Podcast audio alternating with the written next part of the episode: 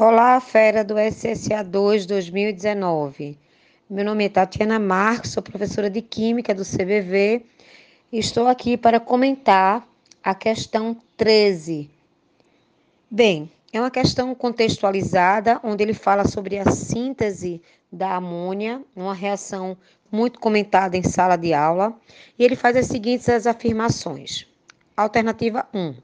Na C N T P, a densidade do gás cloro de massa molar setenta e um é igual a dois vírgula cinco gramas por litro, que é maior do que a do ar, fazendo os soldados ficarem imersos em uma nuvem desse gás tóxico.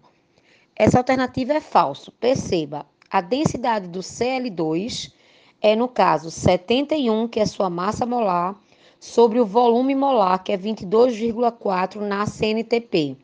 Produzindo assim uma densidade de três vírgula dezesseis gramas por litro.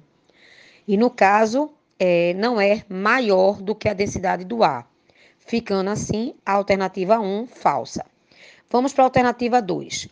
No processo que rendeu o Prêmio Nobel de mil novecentos e dezoito, o aumento da pressão do sistema desloca o equilíbrio no sentido de formação dos produtos. Vamos lembrar de Le Chatelier, não é verdade? Na reação de formação da amônia, você tem um N dois mais três de H dois, produzindo dois N H três.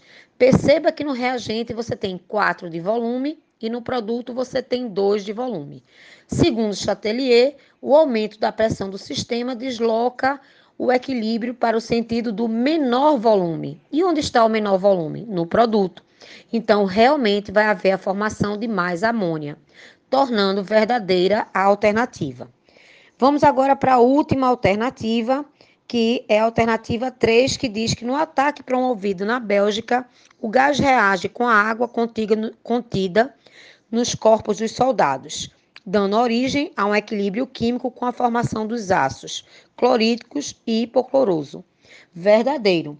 Perceba que o C L dois, o gás cloro, na presença da água, em reação de equilíbrio, vai produzir justamente o HClO mais os íons H mais e Cl-.